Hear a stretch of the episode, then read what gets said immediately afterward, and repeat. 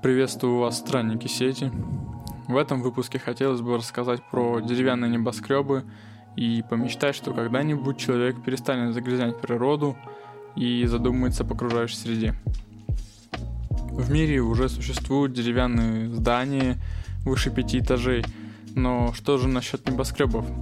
Есть и такой пример. Возвышаясь на 85 метров над норвежской сельской местностью, Мисторнет изящно вписывается в сельский пейзаж. Это современное здание, вмещающее 18 этажей ресторанов, апартаментов и гостиных номеров. Может показаться неуместным, но более глубокий взгляд показывает, что на самом деле он довольно хорошо вписывается в лесистые сельскохозяйственные угодья. Вероятно, это связано с тем, что Мьесторнет – самое высокое деревянное здание в мире, почти полностью построенное из деревьев соседних лесов. До конца 20 века инженеры считали невозможным строить деревянное здание высотой более 6 этажей. Традиционные доски из пиломатериалов были достаточно прочны против э, сил, параллельных росту волокон древесины. Но они были уязвимы для сил, приложенных перпендикулярно этому направлению – в результате древесине не хватало прочности стали на растяжение и прочности сжатия от бетона. Все это необходимо для поддержки высотных зданий и борьбы с сильными ветрами, встречающимися на больших высотах. Но в начале 1890-х годов была изобретена клееная древесина или клееный брус – а столетия спустя инженеры разработали поперечно ламинированную древесину, она же PLD или на английском CLT. Эти новые древесные материалы начинаются так же, как и другие пиломатериалы. Свежесрубленное дерево распиливается на гладкие однородные деревянные доски, затем в случае PLD доски склеиваются в чередующихся ориентациях.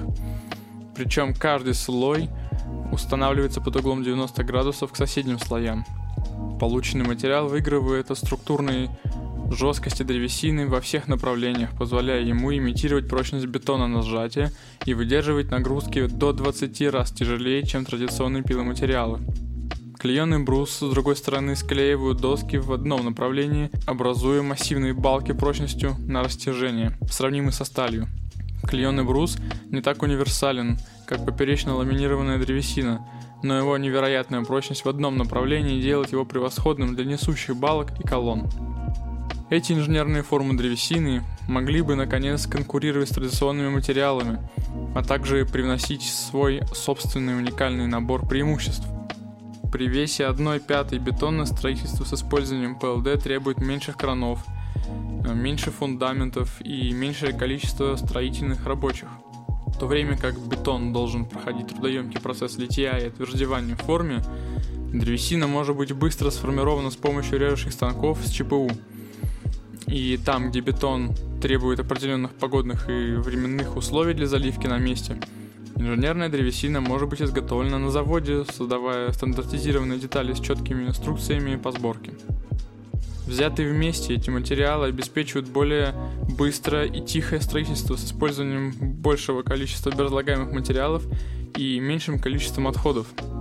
После постройки здания из ПЛД и клееного бруса также более устойчивы к некоторым стихийным бедствиям.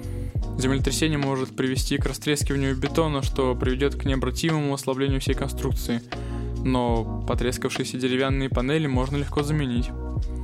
То же самое относится и к пожарной безопасности.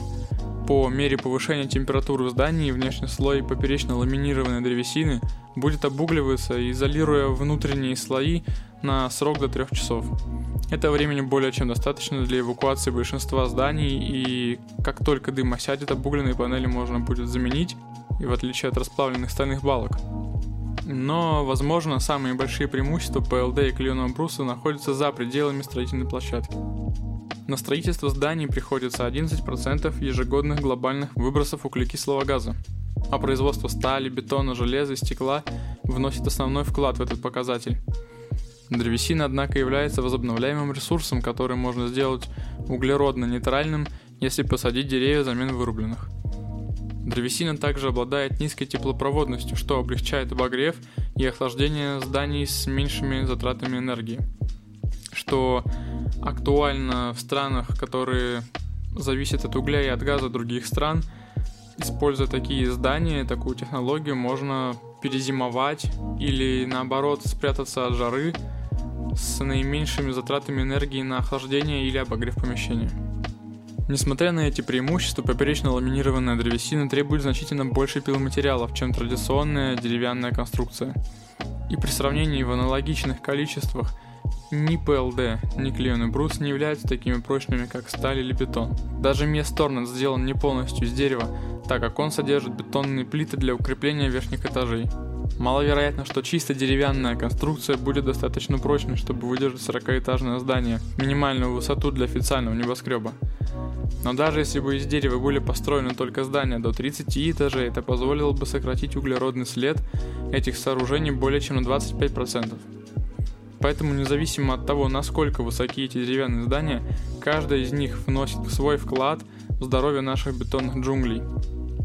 Когда-нибудь человек научится беречь природу и сохранит ее для наших потомков. А пока у нас предостаточно проблем в экологии.